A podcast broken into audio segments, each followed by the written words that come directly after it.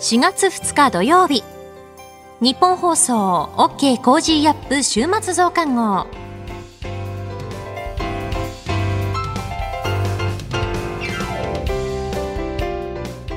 ニッポン放送アナウンサーの新行市佳です。 OK! Cozy up! 週末増刊号。今週の放送でセレクトした聞きどころ今後のニュースの予定今週の株式市場のまとめと来週の見通しなどを紹介していくプログラムです。番組の後半は Cozy up! コメンテーターがゲストと対談するコーナー。今月はジャーナリストの須田慎一郎さんと評論家の金美齢さんの登場です。今週もどうかお付き合いください。それでは今週取り上げたニュースを振り返っていきます。ロシアのウクライナ侵略に関して連日お伝えしていますが、この他に新型コロナ上海で事実上のロックダウン、北朝鮮のミサイル発射国連安保理で緊急会合、マイナンバーの公的給付金受取口座の登録スタート、堀内ワクチン担当大臣退任へ、松野官房長官兼務に、アメリカとフィリピン過去最大規模の合同軍事演習、5月に電気、ガス全社値上げへ。政府、キエフの故障をキーウに変更へ。林義正外務大臣のポーランドへの派遣を決定。こういったニュースについて取り上げました。今週の聞きどころですが、3月31日木曜日、経済学者の飯田康之さんに解説していただいた、今年5月に電気、ガス、全社値上げへというニュース。これからの現実的なエネルギー問題について解説していただきました。それでは今週のプレイバック今年5月に電気ガス全社値上げへ大手電力10社と大手都市ガス4社が昨日発表した5月の家庭向け電気ガス料金は4月と比べ全社値上げとなります。電力ガスの全社値上げは3ヶ月ぶりです。ウクライナ情勢の悪化で原燃料の LNG 液化天然ガスなどの輸入価格の高騰と電気料金に上乗せする再生可能エネルギー賦課金の上昇を反映した形となります。えー、この、まあね、電気、ガスが上がるっていうことになると、まあ、これは家計を預かる人にとってはもう大変な痛手になると。はい、で、えー、その理由が国際的なエネルギー価格の上昇ですので、はい、この根本原因を日本がどうにかすることはできない。できない。はい。ね、じゃあどうするかって言ったときに、はい、なんで、えー、先進各国の中で日本でこんなにダメージが大きいか。はい、というのを落ち着いて考えてみる必要があるんですね。えー、端的に言って原発の再稼働が遅れているからなんです。はい。で、えこれメディアも立場をはっきりしなければいけないし、ええ、そして政府はもっとだと思うんですけれども、国民に選択を迫った方がいいと思います。いいですかと。原発再稼働をしてエネルギー価格、まあ、電気価格等を抑えるのか、はい、あくまでその原発の最小化を目指す代わりに、えー、まあ、あの、電気料金は上がってもしょうがないって思うのか。うん、で、これが両方解決できるかのような、はい、わけわからん言説を、えー、垂れ流してるメディアっていうのは平気であると。うん、無理なんですと。で、えー、一方でじゃあ再生可能エネルギーは、といったときに、はい、えー、まあ、これ、えー、先週の、はい、まあ、状況で皆さん気づかれたかと思いますが、再生可能エネルギーって天候が悪いと機能しないものが多いんです。うんうんうん、ってことは、これベースロード電源にならないんです。ということは、原発再稼働または、えもう一つの方針としては、石炭、新型石炭火力、まあ、比較的 CO2 排出量等が少ない新型石炭火力への、えー、まあ、補助事業とか、はい、まあ、この2つ原発と石炭火力、うん、この2つに軸足を置くか、電気代が高くなったり、ちょいちょい停電するのは、しゃあないって思うか、はい、あどっちかなんです。で、それをちゃんと、まあ、えー、メディアも指揮者も見せていかなければいけない。で、そしてですね、これに対して政府がまた物価高緊急対策って言ってるんです。はい。物価上がってます？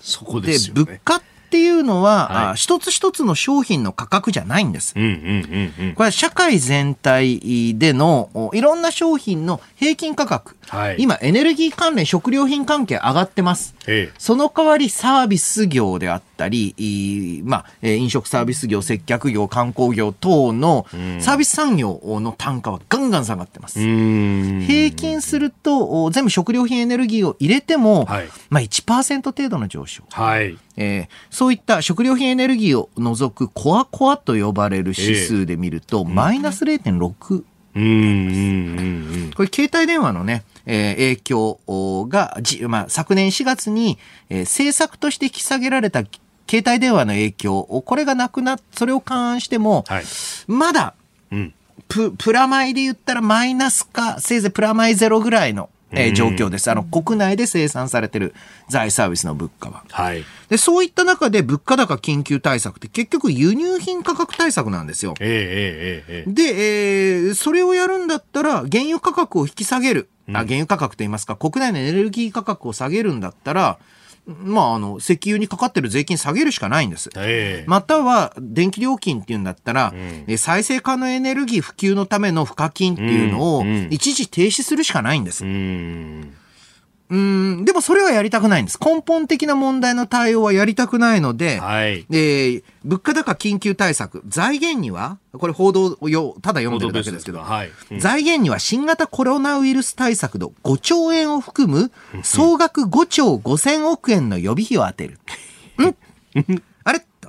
?5 兆5000億円のうち、5兆円が新型コロナウイルス対策の予備費なんですよね。えー、ってことはもう追加支出はしないっつってるんです。ああ、そうですね。あの、コロナ対策、コロナ対策に使う予定で取っといたものの、使途を振り替えますと。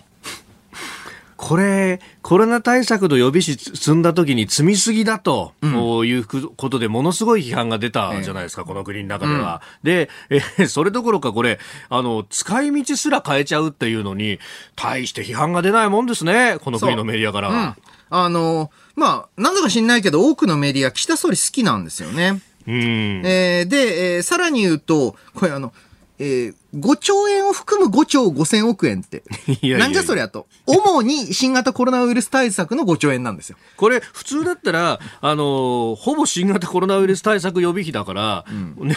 新型コロナウイルス対策予備費などを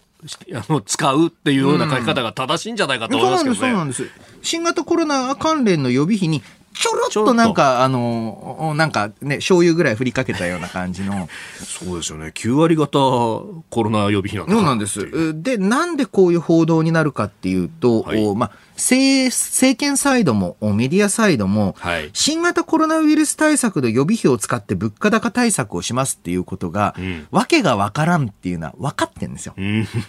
だから、その、やっぱりその、そういった予備費も一部流用してますよと。はい。えー、全部じゃないんです。うん。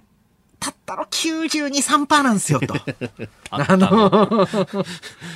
ね、少しでも和らげよう少しでも表現を和らげる工夫だと思うんですね。で、これに対して、まあ、公明党がもうはっきりと、はい、予備費だけではもう対策の継続なんて困難ですよと言っていると。はい、えー、こういう時にですね、うん、ふと経済政策、ふとって言ったら 失礼だな、あの、あの、経済対策でガツンと正論言うの、うん、ところが結構公明党の特徴だったりするんですけれども、ど。無理でしょ、それと、うんうん。で、これをようやく自民党内でもね、この5000円給付の見直しなどを通じて、年金生活者への、はい、はい、出てきましたが、うん、党、そして、えーまあ、与党である公明党というのが政権に対してしっかりと、え、それおかしいでしょ？っていうようにしていかないと、うんうん、えー、非常にこの政権の、岸田政権の経済政策は危ういと思うんですよね。うん。これな、そのね、物価対策だとか言って、うん、えー、こうやって何か策定されるのも4月末までだし、うん、結構遅いと。まあ、本来あるべき姿というと、まずは個別の価格の部分で政策対応していくってことになりますか？そうなんです。今回は、デフレ対策とか、はい、あとはインフレ対策のような全般的な物価、これはやっぱりあの金融政策が責任を持つ分野です。で、実際アメリカでは一番気になっているのは、その全般的な物価の上昇。はい、だから金融政策、こうしな、あの、に期待が集まる。利上げをする利上げをするとかね。はい。なんですけど、日本の場合はまだ個別物価の、個別の価格の話ですから、だったらその個別の価格にアプローチするしかないのに、それはやりたくないっていうのが見え見えなんですね。それは無理じゃないかなと思うんですね。だって、えー、エネルギー価格が上がってるのにエネルギー価格を下げたくないっつってんですから。そうですね。で全体の水準を下げることでエネルギーも下がったように見せたいっていうと全体沈んじゃうぞって話になりますね、うん、そうなんです。もともと沈んでるのにと、うん、どうしてもこの直接的な対策はやりたくないみたいなのでうんこれこそ本来は選挙で問うべきなんですかね。さらに言うと、非常にまあこれはあの、えー、岸田政権の安全運転なところで、はい、えー、こういった個別価格に介入すると、不公平だとか、うん、あとは、そう、あの、まあ、個別のところに、それによってすごく利益が出ちゃうところとかがあって、はい、えー、評判悪いんですよね。だからこそ、まあ、やりたくない批判を浴びる、特にこれって、その中で不正が行われたりすると、はい、隕石問題につながる、えー、ものなんです。はっきり言うと、政策いくら失敗しても、はい、直接的に政府は倒れませんが、ええ、そういった不正関連問題では一発アウトの可能性があると。うそういう意味で、えー、決してそういったリスクを負わないっていうところも、まあ、非常に現政権ぽい特色だなと思いますね。この後はこれからの1週間のニュースの予定とコメンテーターがゲストと対談するコーナー。後半は今週の株式市場のまとめと来週の見通しと続きます。どうぞ最後までお付き合いください。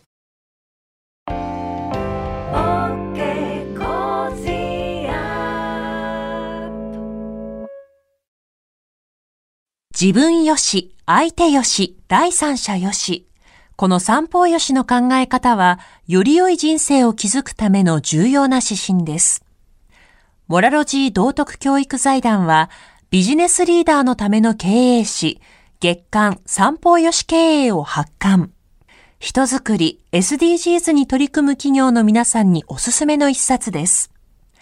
お問い合わせいただいた方全員に、月刊三方よし経営の見本誌、さらに、小冊子心に残る話ベストセレクションを漏れなくプレゼントしています。詳しくは、日本放送のホームページ内のバナーをクリック。創立96年、道徳で人と社会を幸せに。公益財団法人、モラロジー道徳教育財団。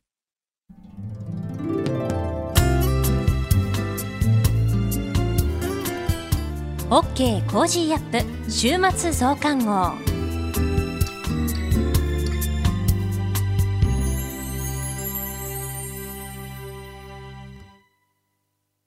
日本放送アナウンサーの新業一華がお送りしています。 OK! Cozy up! 週末増刊号。ここで番組からのお知らせです。この飯田工事の OK 工事アップ、おかげさまで5年目に突入しました。ここまでご愛顧いただきまして本当にありがとうございます。引き続きよろしくお願いします。えますますお聞きの皆さんに楽しんでいただくべくですね、この工事アップ番組の構成をちょっとリニューアルをしました。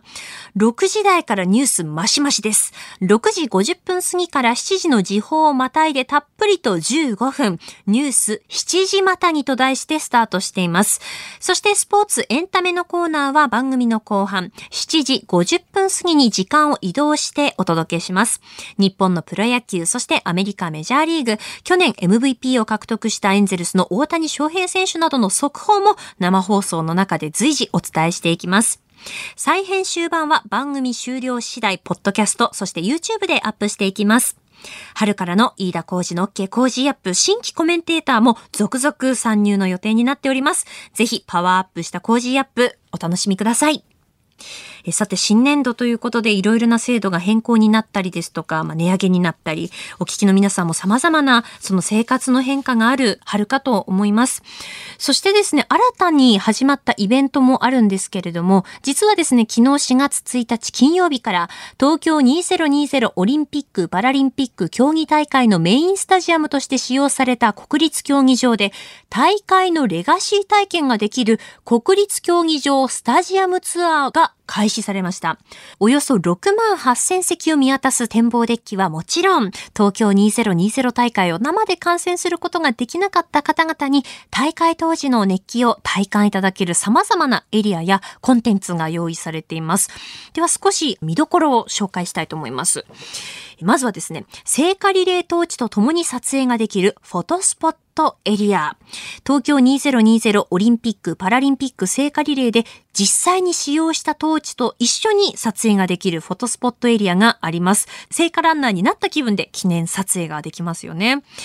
大会で実際に使用された表彰台に登壇することができるエリア。これはワクワクしますね。競技場のトラックフィールドエリア。実際に選手が歩いた走ったフィールド上を歩いたり走ることができます。選手以外は入ることができないロッカールーム。こちらもですね、限定公開ということで、選手以外はなかなか立ち入ることができないロッカールームを見ることができるんだそうです。えー、こちら最後の見どころになりますが、競技後のインタビューを行うフラッシュインタビューエリア。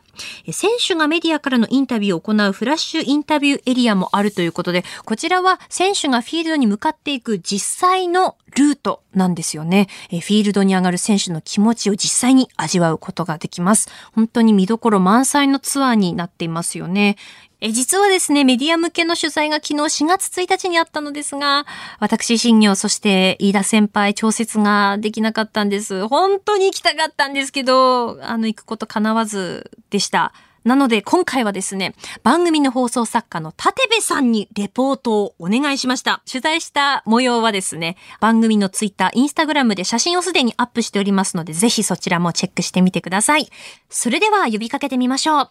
国立競技場スタジアムツアーで取材をした立部さん。はい。ここからは現場取材班の立部がお届けします。私はですね、今、国立競技場のスタジアムツアーの方に来ております。ゲートの方をですね、くぐりまして、これからトラックフィールドエリア、このまま下に降りれるということで、トラックの方にまで今、一段一段降りていってきますけども、え今5列目を降りていっています、え続いて4列目。そして3列目1列目と降りてはいトラックの方に今足を踏み入れました。タータンと言われる赤土色のいわゆるトラック踏んでる感じは弾力があってやっぱアスリートに優しい、走りやすいという感じでございますね。トラックの方はですね、1コースから9コースまであるんですけども、私が歩いてるのは今6コース目、えーと、真ん中のレーンですね、いわゆる、えー、ここゴール地点のところです。まさしくこのゴール地点でですね、金メダル、えー、銀メダル、銅メダルという、まあ、あの歴史的快挙がここで行われたわけですよね。さあ、続いてはですね、実際にハードルのスタートを体験できるということで、えー、今からやってみたいと思います。すごいつらい。位置について。はい。よはい。あ、近い。はい。では、続いて私がやってきたのは、えー、トラックの方から一歩入りまして、えー、バックヤードの方でございます。えっ、と、こちらがですね、フラッシュインタビューゾーンですとか、それから表彰台ですとか、それから聖火リレートーチなどが置いてある場所なんですけども、実際にあの選手がここでインタビューを受けたであろう場所ってで表彰台に登って実際にあのポーズをとって写真を撮ることができたりとか。そしてですね奥の方にはですね日の丸をつけてですねあの戦う選手たちがこれからあの気持ちを高めるであろうロッカールームがありましてこちらのロッカールームの方にもですね、えー、入ることができます。そしてですねロッカールーム出ますと今からピッチに出るであろうここからの動線ピッチまでの動線をですね体験できまして、えー、まさしくですね今からあの戦いの舞台に出ていくという選手の気持ちを味わえます。さあ続いてはですねビクトリーサイン体験ということで、えー、実際にですねアスリートのようにカメラの前でサインしてみようということで撮影した動画はその場でダウンロード可能ですということでございます。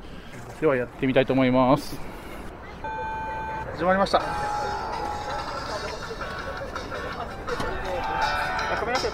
しますはいありがとうございます。これいいですね、はい、結構楽しい体験楽しいです。ね自分で今撮影したこの動画をですねダウンロードしてみたいと思います。はいというわけでやっぱりポイントはこのフィールドに降りて実際に選手目線を体験できるっていうのがすごく一番いいかなと思いました。こういう体験がですねこれからの若いアスリートの方たち実際に体験してもっと高みを目指していただきたいなとそう思いました。はいこちらからは以上でございます。立部さんありがとうございました。えー、私としてはですね、この大会で実際に使用された表彰台に登壇できるというのは、すごく魅力的に感じます。私はパラリンピックの時に実際に国立競技場であの取材をしていたんですけれども、まあ、表彰台に上がるというのはなかなかやっぱりできることじゃないので、いいですよね。えー、ツアーの詳細やチケットの購入については、国立競技場スタジアムツアー専用サイトをご覧ください。続いてはこれからのニュースの予定を紹介します。4月3日日曜日、コスタリカ大統領選、決選投票。セルビア大統領選。4月4日月曜日、岸田政権発足から6ヶ月。東京証券取引所が産市情勢へ移行。アメリカグラミー賞受賞式。4月5日火曜日、定例閣議。2月の毎月勤労統計調査速報発表。2月の家計調査発表。4月6日水曜日、アメリカ連邦公開市場委員会 FOMC 議事要旨発表。2022年本屋大賞発表。4月7日木曜日、参議院石川選挙区補欠選挙告示。2月の景気動向指数速報発表。4月8日金曜日、定例閣議。小池東京都知事定例会見。3月の景気ウォッチャー調査発表。3月の消費動向調査発表。アメリカメジャーリーグ開幕。4月9日土曜日、東京六大学野球春季リーグ戦開幕。続いては月曜日からの飯田浩二の OK 工事アップコメンテーターのラインナップを紹介します。4月4日月曜日、ジャーナリストの須田慎一郎さん。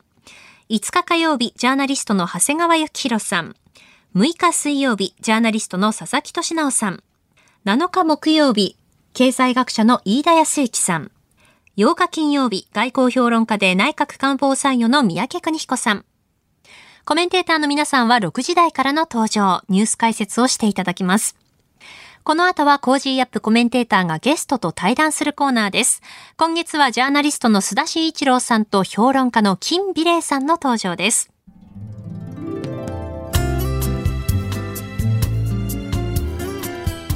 OK! Cozy up! 週末増刊号。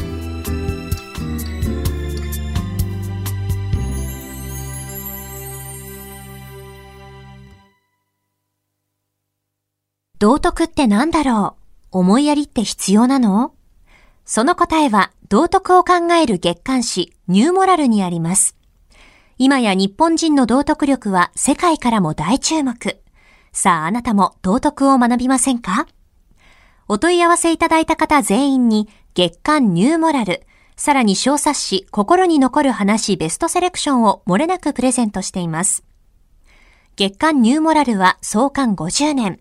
日々の出来事をテーマに人間力が豊かになるエピソードが満載です。詳しくは日本放送ホームページ内のバナーをクリック。道徳で人と社会を幸せに。公益財団法人、モラロジー道徳教育財団。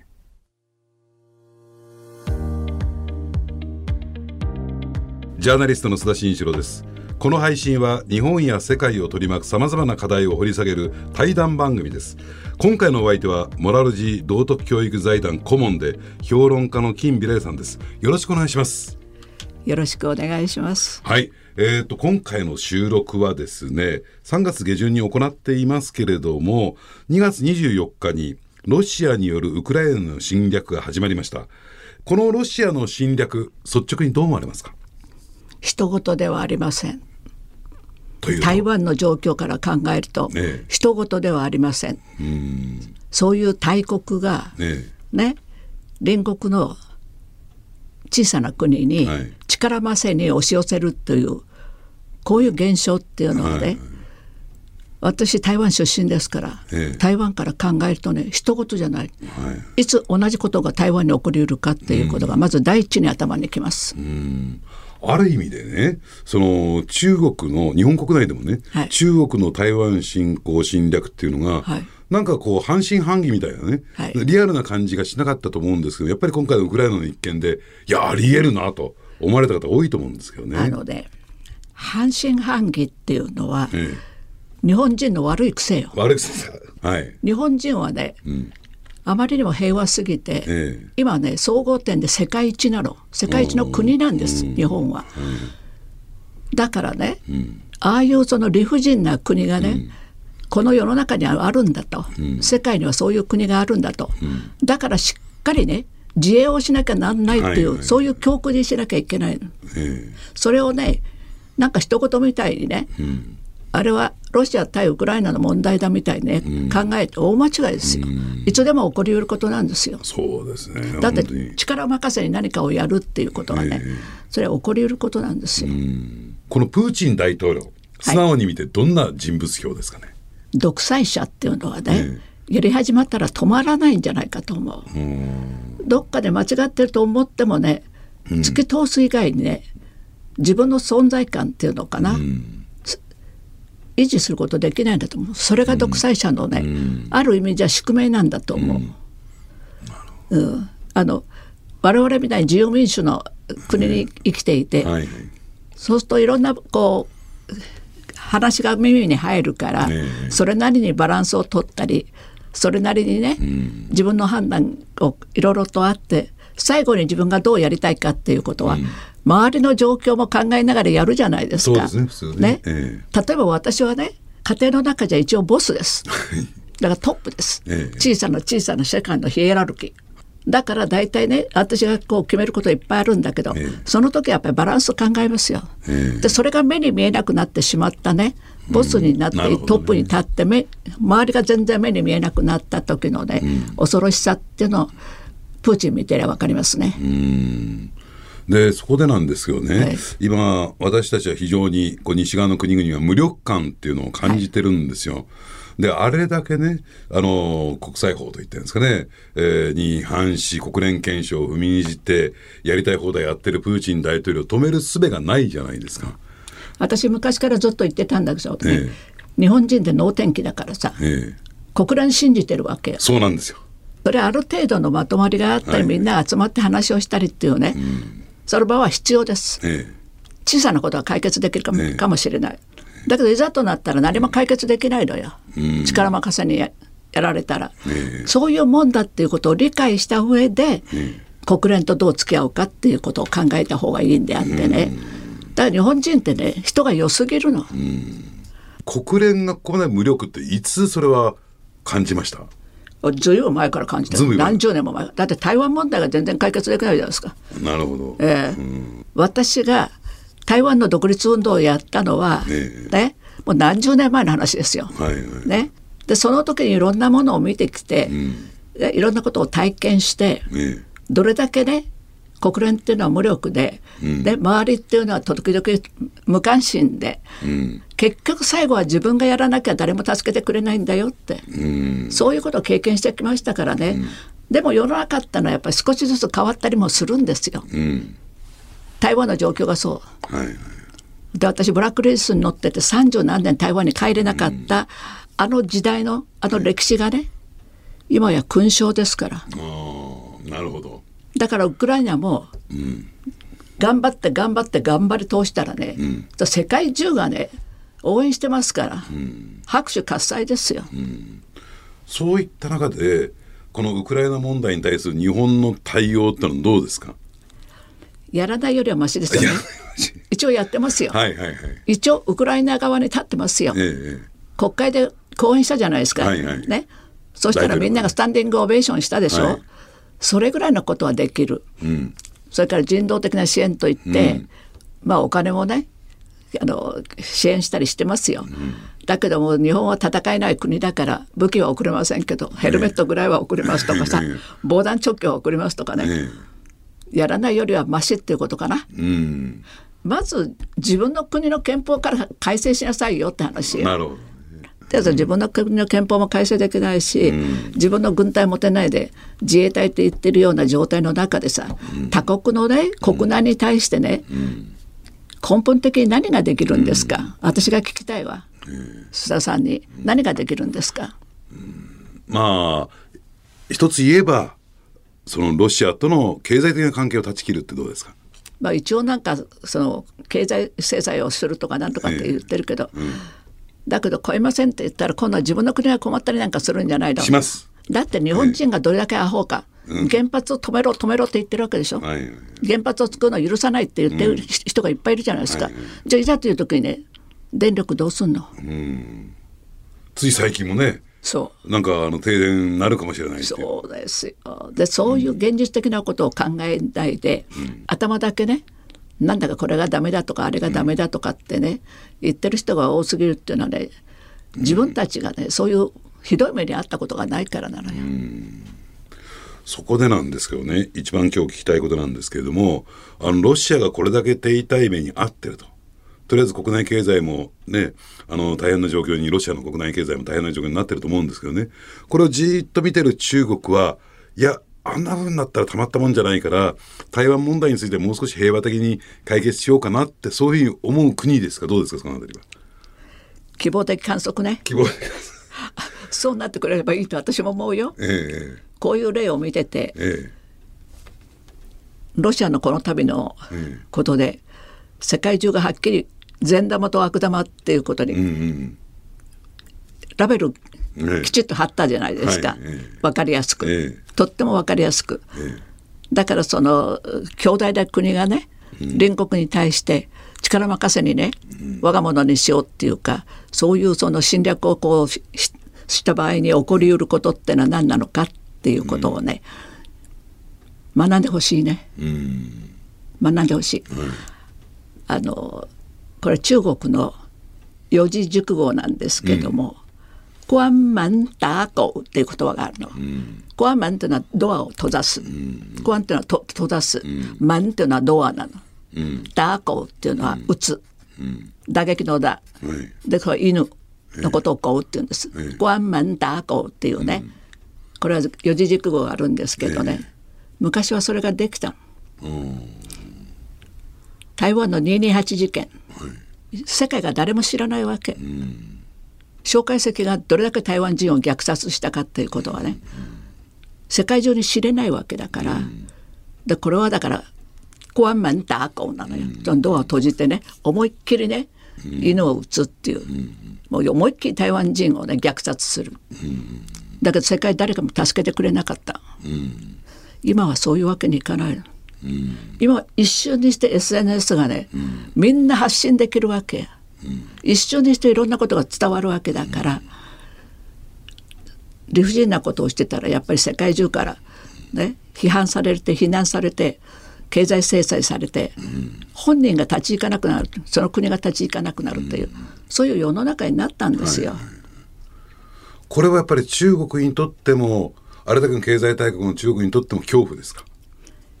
教訓になってほしいね、うん、たださっきも言ったようにね独裁者はね、うん、これをやっちゃダメと分かってもやらざるを得ないことってあるんです、うん、自分のポストを保つために、これが独裁者なの。なるほど、その本質独裁国家もそうな、その独裁者の本質を日本人はもっと理解すべきだっていうことですね。そういうこと。だだ日本人は平和平和でね、ね、ずっと戦後この方紛争もなく戦争もなく過ごしてきたから、うん、だからそういうなのギリギリに追い詰められてないからね、うん、想像つかないんじゃない、うん、それからねどうでもいいと思ってる人もいるしね、別にそんなこと関係ないと思ってる人もいっぱいいるしね。でそしてね今回のあのウクライナ侵攻に関してもう一点言うとねロシアって核兵器を大量に保有している国じゃないですか。それは中国にも通ずるところがあると思うんですけども、その核兵器を保有している国が、えー、あえてウクライナに軍事侵攻したときに、私たちはこうなすすべもなく立ちすくんでるんですよ。核戦争嫌だな、第三次世界大戦嫌だな。嫌ですよ。こういう時、やっぱりこれは止めようがないっていうか、そうせざるを得ないんですかね。私もそんなね大それたことはわからないけれども、核を使ったら完全に終わるんじゃない？その国自体が。だから核っていうのはある意味ではちらつかせることによって、ある種そのまあ、一種の脅迫ですよね。はいはい。北朝鮮だっていつまでたってもそれ戦争をやめないのは、うん、自分たちはやっぱこれを持ってるっていうことによってアメリカが構ってくれるっていうか、うん、他の国が構ってくれるっていうね、はいはい、これそういうもんなもんなんですよ、うん、でもそれ使ったらおしまいなのよ。はいはい、で使わない使わないうちはそれは一種の武器になるけど武器っていうか、ある意味では交渉のねあのパイになりますけども、交渉する時のね、でまあ交渉うまくキャスキャスためっていうかね、有利に導くためのね、それはなりますけれども、こういうのって使ったら最後ですよ。だと私は思う。でもねちょっと頭の構造が違うからね 私が言ってることをプーチンが考えてるかどうかそれは分からない全然。頭の構造がねやっぱり違ってなきゃねああいうことにはちょっと踏み切れないと思うんだけどね。うんモラロジー道徳教育財団顧問で、え評論家の金美齢さんとの対談は次回もまだまだ続いてきますんでね。あの金さん、次回もよろしくお願いします。こちらこそよろしく。OK Cozy up 週末増刊号。この後はトレーダーで株ブロガーのひなさん登場です。今週の株式市場のまとめと来週の見通しについて伝えていただきます。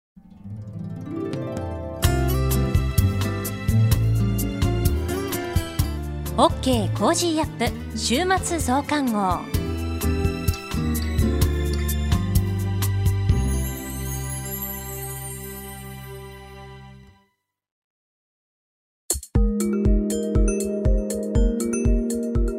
OK Cozy up 週末増刊号。今週の株式市場のまとめと来週の見通しについて、トレーダーで株ブロガーのひなさんの登場です。ひなの株ブログでは、おすすめの銘柄、株の話や投資情報などを発信しています。ぜひこちらもチェックしてみてください。それでは、ひなさん、よろしくお願いします。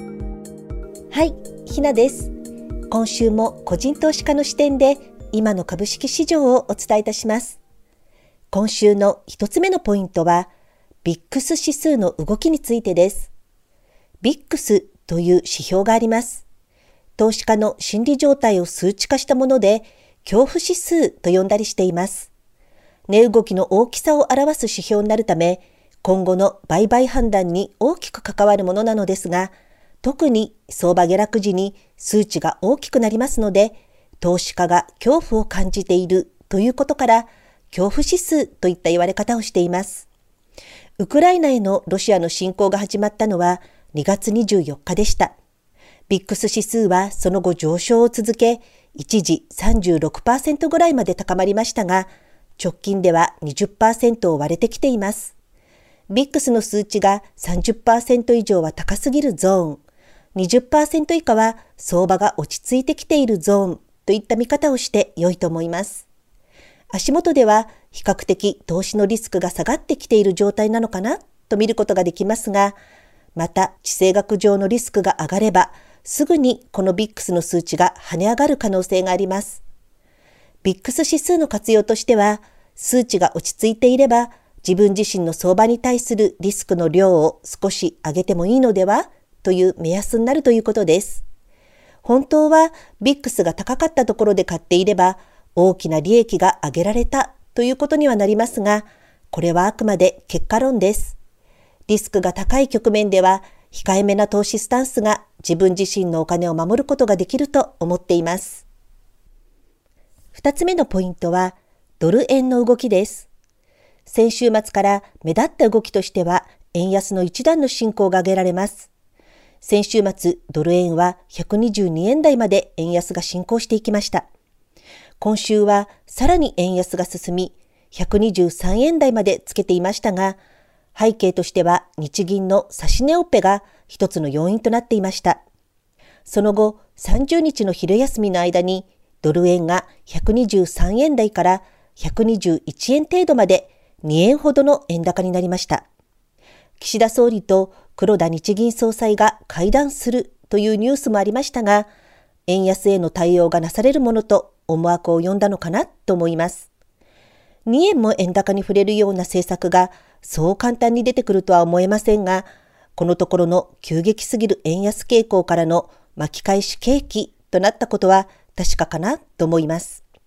この円高方向への動きを受けて、ホンダやトヨタなど主要な輸出企業は昼から株価が一気に下がってしまいました。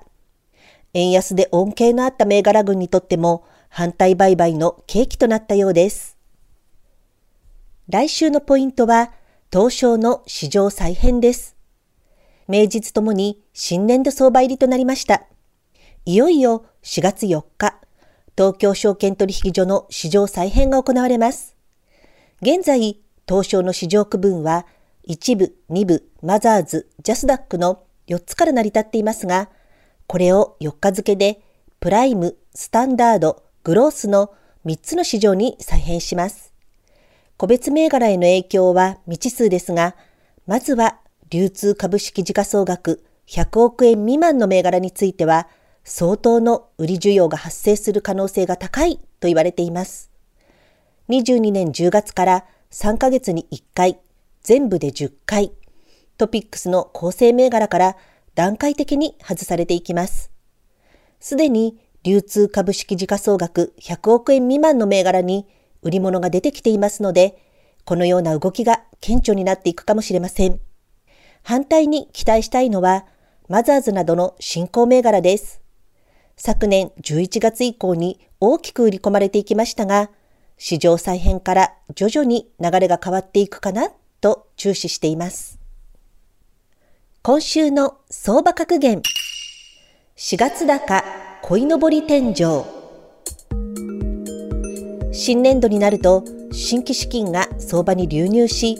5月の初旬頃までは相場が上昇しやすいといったアノマリーがあります。それを表した相場格言となります。この20年の日経平均の月別騰落率で見た場合も4月は12月などに次いでプラス引きで終わることが多い月ではあります。3月の相場急騰を受けて新年度入りしてからはまずは国内機関投資家からの利益確定売りの加速も危惧されます。また、4月下旬から本格化する3月決算企業の決算発表内容を見極めたいというムードも強まります。ですが、新年度と新市場再編で新しいスタートを切る日本市場に期待したいですね。以上、ひながお伝えしました。トレーダーで株ブロガーのひなさんに今週の株式市場のまとめと来週の見通しについて伺いました。あなたと一緒に作るニュース番組、ニッポン放送飯田浩司の OK Cozy up。平日月曜日から金曜日朝6時から8時までの生放送でお届けしています。ぜひ FM 放送、AM 放送はもちろん、 radiko や radiko のタイムフリーでもお楽しみください。OK コージーアップ週末増刊号。ここまでのお相手は日本放送アナウンサーの新業一華でした。